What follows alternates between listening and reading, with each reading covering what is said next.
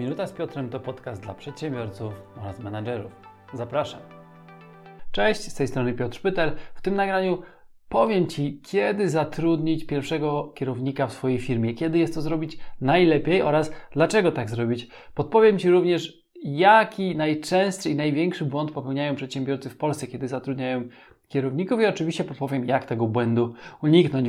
Jeżeli myślisz o rozwoju biznesu albo masz już biznes, który rośnie i potrzebujesz kadry kierowniczej, to koniecznie zostań ze mną do końca. W ostatnim czasie odbyłem dość dużo konsultacji na temat rekrutacji. Przedsiębiorcy, mali, średni, pytali mnie, jak znaleźć świetnego pracownika, jak zatrudnić świetnego pracownika, jak to dokładnie zrobić krok po kroku, żeby był jak najbardziej samodzielny. Ale praktycznie nikt nie pytał, jak zatrudnić świetnego kierownika praktycznie nikt nie pytał, kiedy zatrudnić kierownika.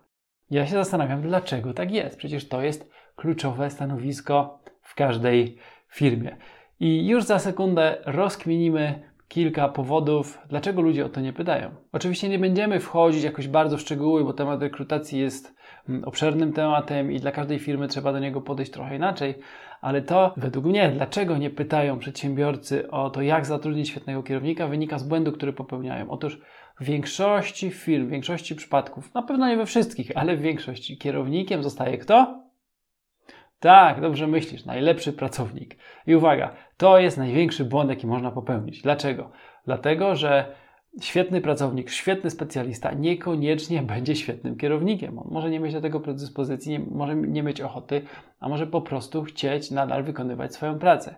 I jeżeli awansujesz specjalistę, najlepszego specjalistę, czy to w sprzedaży, czy, czy w jakichś usługach, które świadczycie dla klientów w Twoim zespole, to Twoja firma prawdopodobnie straci w trzech obszarach. Pierwszy obszar, czy pierwszy, pierwsza sytuacja, w której stracisz, to fakt, że najlepszy specjalista zazwyczaj nie umie zarządzać. I co to znaczy, jeżeli on nie umie zarządzać? Jeżeli on nie umie zarządzać, no to automatycznie wydajność całego zespołu spada. Druga sprawa, jeżeli specjalista został kierownikiem i nie umie tego robić, a założyliśmy już, że nie umie, to ma duży problem, bo nigdy nie wie, na czym powinien się skupić. To znaczy, on chciałby kierować, no ale nie umie, więc to jest nieprzyjemne, niewygodne, no ale przyjemne i wygodne jest to, co robił do tej pory, czyli jego specjalizacja. I on staje w takim trochę rozkroku.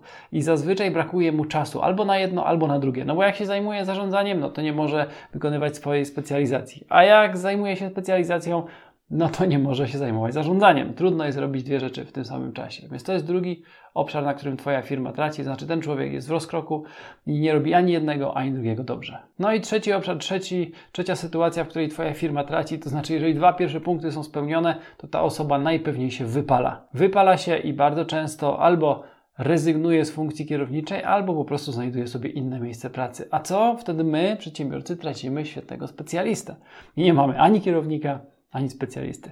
Dlatego pamiętaj, nie popełniaj tego błędu, żeby zatrudniać specjalista na kierownika. No chyba, że ma predyspozycję do tego, chyba, że go do tej roli przygotujesz. To jest zupełnie inna historia. Ale jeżeli ktoś jest dzisiaj specjalistą, a jutro ma być kierownikiem, to jest duży błąd i lepiej tego nie robić. Drugim takim potężnym błędem e, wśród przedsiębiorców jest to, że zatrudniają kierownika nie w tej kolejności. To znaczy większość przedsiębiorców w Polsce, którzy na przykład rośli od zera, gdzieś tam zaczynali kiedyś robić coś samemu, na początku zatrudnia takich pomocników, wykonawców, którzy pomagają tej głównej osobie ogarniać różne projekty, tematy, dostarczać produkty czy usługi do swoich klientów. I tym sposobem zazwyczaj taki przedsiębiorca w Polsce ma kilku, kilkunastu, niektórzy nawet dwudziestu paru wykonywaczy zadań, i w momencie, kiedy już nie ogarnia tych ludzi, no bo wiadomo, że no, gdzieś jest granica, gdzie mogę wszystko zorganizować i, i, wszystkiego dopilnować. W momencie, kiedy nie ogarnia tych wszystkich ludzi, to zaczyna szukać kierownika, albo, tak jak mówiłem wcześniej, wyciąga go z zespołu, najlepszy specjalista, ale ten temat mamy już wyjaśniony, albo szuka go gdzieś na zewnątrz, na rynku. I teraz pytanie do Ciebie, proszę odpowiedz sam do siebie tak lub nie. Czy to jest właściwa kolejność? To znaczy, najpierw zatrudniam wykonawców, a potem zatrudniam kierownika. Otóż z mojej perspektywy nie. Z mojej perspektywy to jest błąd. Dlaczego? Dlatego, że uważam, że w pierwszej kolejności, jeżeli chcemy zatrudniać pracowników, to powinniśmy zacząć od kierownika, od osoby, która będzie maksymalnie szybko samodzielna, która będzie dobrze zorganizowana, mówiąc kolokwialnie, która będzie ogarnięta i która przejmie dużą część Twoich czy moich obowiązków już od samego początku. a później będzie w stanie budować sobie zespół. I zobacz, tutaj masz dwie korzyści. Po pierwsze, ta osoba, która będzie szybko samodzielna, weźmie część Twojej odpowiedzialności i będzie to robić dobrze, a po drugie, jeżeli zacznie sama sobie budować zespół, to ściąga z Ciebie obowiązek i ogrom czasu, który trzeba poświęcić na rekrutację. Ale możesz teraz pomyśleć, no dobra Piotr, wszystko fajnie, tylko że kierownik zazwyczaj zarabia dużo więcej niż taki szeregowy pracownik specjalista. No tak, masz rację. Dlatego pamiętaj, że nie musisz od razu zatrudnić kierownika czy dyrektora na stanowisko kierownicze albo dyrektorskie, ale możesz zatrudnić kogoś z potencjałem, kogoś, w kim widzisz cechy przywódcze, w kim widzisz, że ta osoba jest zorganizowana i że ma szansę poprowadzić innych i możesz go zatrudnić jako specjalista, ale od razu z założeniem, że jak najszybciej będzie awansować. Że kiedy tylko pojawi się ktoś do jego zespołu, on od razu zostanie kierownikiem, bo wtedy od razu będzie budować swoją pozycję, od razu będzie budować swój autorytet w zespole, a nie jest to tak jak w tej poprzedniej sytuacji, gdzie ktoś wychodzi z zespołu i staje się kierownikiem problematyczne, bo ludzie mówią, ej, wczoraj chodziliśmy razem na piwo, a dzisiaj tutaj jesteś kierownikiem. Albo sytuacja, gdzie ktoś przychodzi z zewnątrz organizacji, wchodzi do jakiegoś zespołu, no i też ma problem, żeby się tam poustawiać, no bo ci ludzie już są przyzwyczajeni do swojego klimatu, ci ludzie są przyzwyczajeni do swojego sposobu pracy. Więc ta praca nowego kierownika jest zazwyczaj dużo bardziej wymagająca niż sytuacja, gdzie ty najpierw zatrudniasz albo kierownika kierownika, albo kandydata na kierownika i pomagasz mu, a najlepiej, żeby on sam potrafił zbudować swój zespół. I analogiczna sytuacja może być w Twojej firmie, która już jest rozrośnięta, która jest większa. Tutaj również najpierw kierownik, później specjaliści. Ta kolejność oszczędzi Ci bardzo dużo czasu i ogrom pieniędzy. I już prawie, że na sam koniec bardzo ważna zasada. Uwaga, jeżeli decydujesz się na to, żeby mimo wszystko awansować kogoś z zespołu, to pamiętaj o jednej bardzo ważnej zasadzie.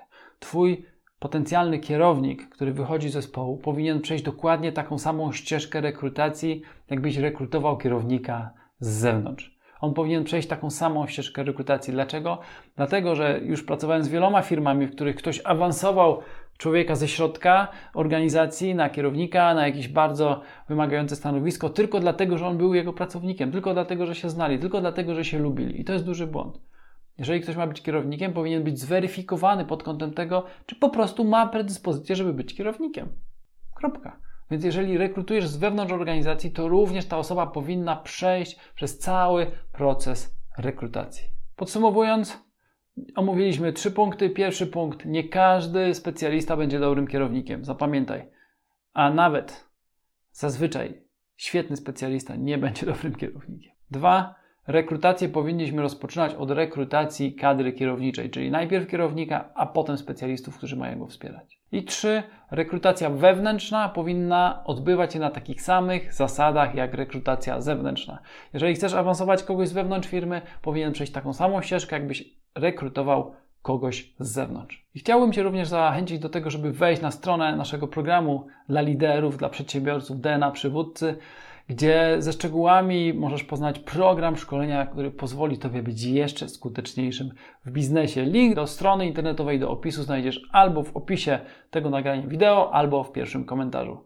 Tymczasem bardzo Ci dziękuję za dzisiaj i do zobaczenia w następnym odcinku. Cześć!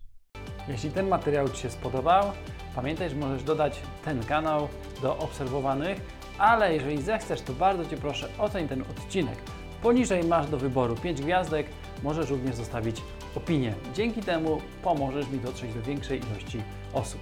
Na dzisiaj to tyle. Do usłyszenia za tydzień. Cześć.